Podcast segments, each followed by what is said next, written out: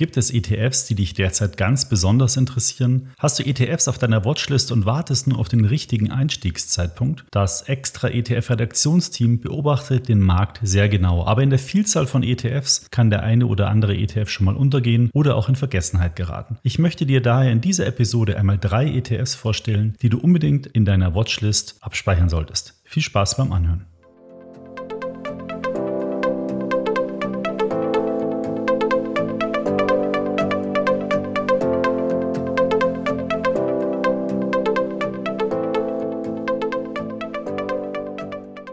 Herzlich willkommen. Hier ist wieder eine neue Episode vom Extra ETF Podcast. Hier erfährst du alles, was du für eine erfolgreiche Geldanlage mit ETFs wissen musst. Mein Name ist Markus Jordan. Ich bin Gründer von extraetf.com und Herausgeber des Extra Magazins, das sich ganz der Geldanlage mit ETFs verschrieben hat. Ich begrüße dich zur 70. Podcast Folge. Wie bereits im Intro angesprochen, ist der ETF-Markt stark in Bewegung. Laufend kommen neue ETFs hinzu und so ist das Angebot an verfügbaren ETFs und ETCs in den vergangenen Jahren auf über 2000 Produkte angestiegen. Es gibt aber immer wieder interessante ETFs, die irgendwie untergegangen sind oder man sich nicht wirklich damit beschäftigt hat. Heute stelle ich dir drei dieser ETFs vor. Zunächst ist mir aber Folgendes sehr wichtig. Du weißt ja, dass ich eher der Meinung bin, dass der Kern eines ETF-Portfolios aus breit gestreuten Welt-ETFs oder mehreren Regionen-ETFs bestehen sollte. Denn dort werden die Risiken optimal auf tausende Aktien gestreut. Das reduziert dir das Risiko enorm, aber dennoch hast du die Möglichkeit, an den Renditechancen der weltweiten Kapitalmärkte zu partizipieren.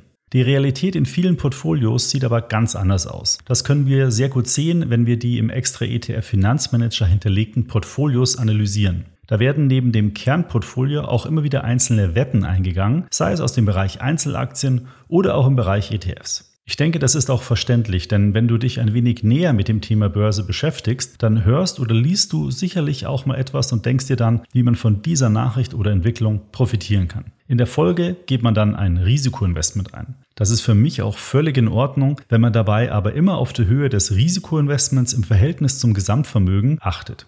Aus meiner Sicht sollten diese Wetten nicht mehr als 10 bis 15 Prozent des Portfolios ausmachen. Drei dieser Investmentideen stelle ich dir jetzt vor. Diese Ideen finde ich persönlich recht spannend. Nicht unbedingt, um sofort darin ein Investment zu tätigen, sondern um sich mal mit dem ETF und dem Thema näher auseinanderzusetzen. Vielleicht findest du meine Ideen ja auch spannend. Wenn ja, dann packe den ETF doch in deine extra ETF-Watchlist oder lege sogar einen Kursalarm an zu deinem gewünschten Kaufniveau. Wie das genau funktioniert, findest du auf Extra ETF im Wissensbereich in einem speziellen Tutorial. Den Link zu diesem Tutorial findest du in den Show Notes. Aber gut, legen wir mal los. Hier ist meine erste ETF-Idee. Es handelt sich dabei um das Thema seltene Erden. Das Thema ist zwar nicht ganz neu, aber man kann nun auch in Unternehmen des Segments seltene Erden endlich auch über einen ETF investieren. Möglich macht das der VanEck Vector Rare Earth and Strategic Metals ETF. Einen Link zur Profilseite findest du in den Show Notes. Der ETF wurde erst Ende September herausgebracht. Das Fondsvolumen ist daher mit aktuell rund 25 Millionen Euro noch recht überschaubar. Die Kosten des ETF liegen bei 0,59 Prozent, was für einen Themen-ETF eher normal ist. Erträge werden angesammelt, also nicht ausgeschüttet. Schauen wir uns mal an, in welche Werte der ETF investiert. Der Emittent Van Eck gibt dazu an, der ETF ermöglicht Anlegern ein Investment in die größten und liquidesten Unternehmen aus den Bereichen seltene Erden und strategische Metalle weltweit. Aktuell sind im ETF 20 Aktien enthalten. Diese müssen mindestens 50 Prozent ihres Umsatzes mit seltenen Erden oder strategischen Metallen erwirtschaften oder an Minenprojekten arbeiten, die ein vergleichbares Zukunftspotenzial besitzen. Jedes Indexunternehmen muss zudem mindestens eine Marktkapitalisierung von 150 Millionen Euro aufweisen, wobei die Gewichtung eines Titels auf maximal 8 Prozent begrenzt ist. Warum sind seltene Erden so spannend? Seltene Erden sind ein heiß begehrter Rohstoff. Seltene Erden werden in vielen modernen Technologien benötigt und auch eingesetzt. Derzeit gelten etwa 44 Elemente im Periodensystem als seltene Erden bzw. als strategische Metalle. Darunter ist dann zum Beispiel Kobalt, Mangan, Wolfram oder auch Titan zu finden. Viele von diesen Metallen werden in Smartphones genauso verwendet wie in Flugzeugen, Raketen und Satellitenbauteilen, Elektroautos, Windturbinen, Microchips und vielen mehr. Ohne diese sogenannten strategischen Metalle geht also vieles nicht mehr. Aus diesem Grund herrscht weltweit auch ein sehr, sehr starker Wettbewerb um diese Rohstoffe. Und es sieht so aus, dass die Nachfrage danach auch in Zukunft weiter ansteigen wird.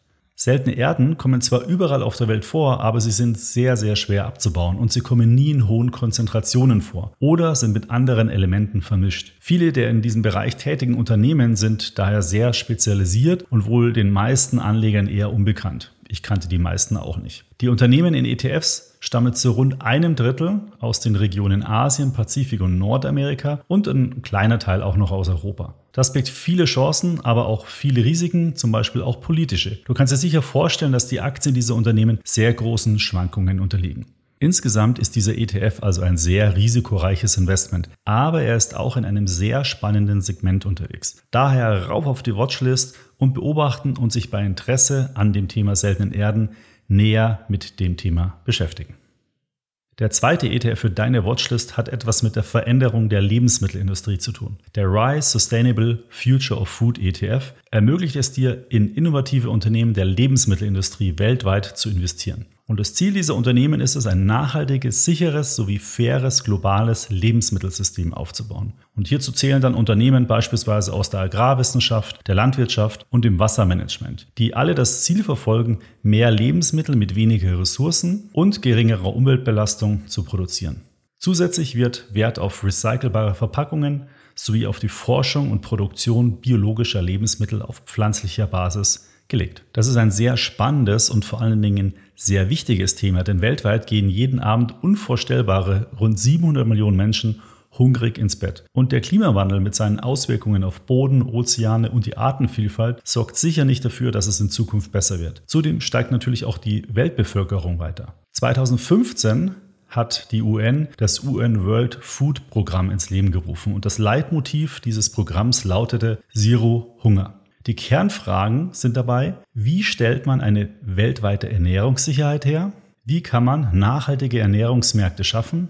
Wie kann man die Lebensmittelverschwendung vermeiden? Und wie kann man vielfältige Pflanzenkulturen fördern und Kindern eine adäquate Ernährung bereitstellen? Du merkst schon, das ist ein riesengroßes Thema. Dass sich bei der Lebensmittelproduktion und am Konsum etwas ändern muss, das zeigen übrigens folgende Fakten. Die globale Fleischproduktion ist für 14,5 Prozent der menschengemachten Treibhausgasemissionen verantwortlich. Unglaublich. Viehzucht ist die Hauptursache für die Abholzung des Amazonenregenwaldes. Und 80 Prozent des weltweiten Sojaanbaus findet Verwendung als Tierfutter. Wer bei dem Thema Lebensmittelversorgung etwas ändern möchte, der muss auf die Innovationskraft der Privatwirtschaft setzen. Ein gutes Beispiel dazu ist Beyond Meat, die ja eine pflanzliche Fleischalternative herstellen. Mit dem RISE Sustainable Future of Food ETF kann man eben in diese Unternehmen investieren. Insgesamt 45 Aktien sind im ETF-Portfolio enthalten.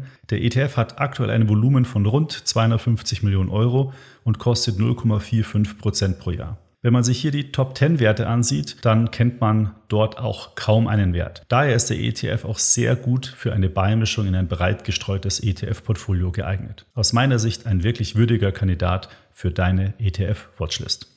Kommen wir nun noch zum dritten ETF für deine Watchlist. Dieser ETF ist definitiv nicht zum langfristigen Anlegen geeignet, denn es handelt sich dabei um den X-Trackers Short DAX Daily Swap ETF. Mit diesem ETF profitierst du, wenn der DAX fällt. Short ETFs bieten dir also die Möglichkeit, an fallenden Kursen zu profitieren oder zumindest dein bestehendes Portfolio ein wenig gegen Kursrückgänge abzusichern. Aber einen Short ETF zu kaufen, verursacht erhebliche Risiken. Du spekulierst dabei nämlich gegen den langfristigen Trend. Du weißt ja, dass Aktienmärkte langfristig eher steigen. Short-ETFs eignen sich daher also eher für die kurzfristige Spekulation auf fallende Märkte.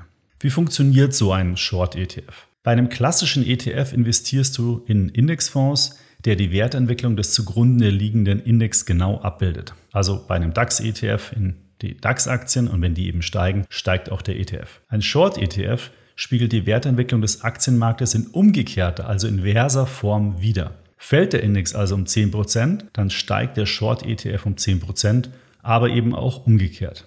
Aber Achtung, wenn du den ETF über einen längeren Zeitraum hältst, dann solltest du die daraus resultierende Pfadabhängigkeit genau kennen. Denn die inverse Indexabbildung gilt bei Short-ETFs in der Regel nur auf Tagesbasis. Und bei einem längeren Haltezeitraum kann es hier zu erheblichen Abweichungen kommen. Wie das genau funktioniert, liest du dir am besten nochmal in unserem Wissensbereich nach. Dort haben wir auch verschiedene Beispiele beschrieben.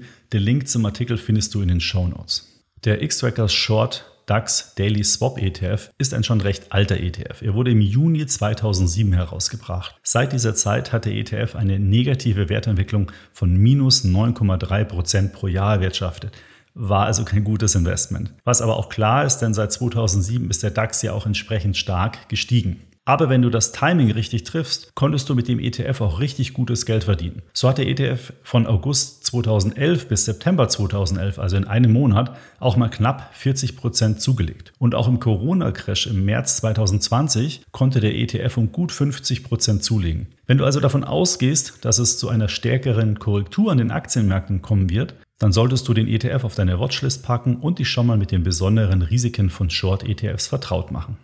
Zu allen drei vorgestellten ETFs findest du auf der Webseite extraetf.com ausführliche Informationen auf den ETF-Profilseiten. Die Links dazu findest du in den Show Notes oder du gehst gleich direkt auf die Webseite und gibst die Namen in das Suchfeld ganz oben ein. Schreib mir doch mal, welche ETFs sind aktuell auf deiner Watchlist zu finden? Hast du ETF-Lieblinge, wo du nur auf den richtigen Einstiegszeitpunkt wartest? Schick mir doch gerne dazu eine E-Mail an podcast.extraetf.com. Das würde mich wirklich interessieren. Bedanke mich für deine Aufmerksamkeit und die Zeit, die du dir für diese Podcast-Episode genommen hast. Wenn dir mein Podcast gefällt, dann empfehle ihn doch bitte einer guten Freundin oder einem guten Freund weiter. Wenn du den Podcast über die Apple Podcast App hörst, würde ich mich dort über eine Bewertung wirklich sehr freuen. Damit steigen wir im Apple Ranking und können so noch mehr Anleger über ETFs und erfolgreiche Geldanlage informieren. Bis zum nächsten Podcast. Dieser erscheint am 10. November. Ich freue mich, wenn du da wieder reinhörst.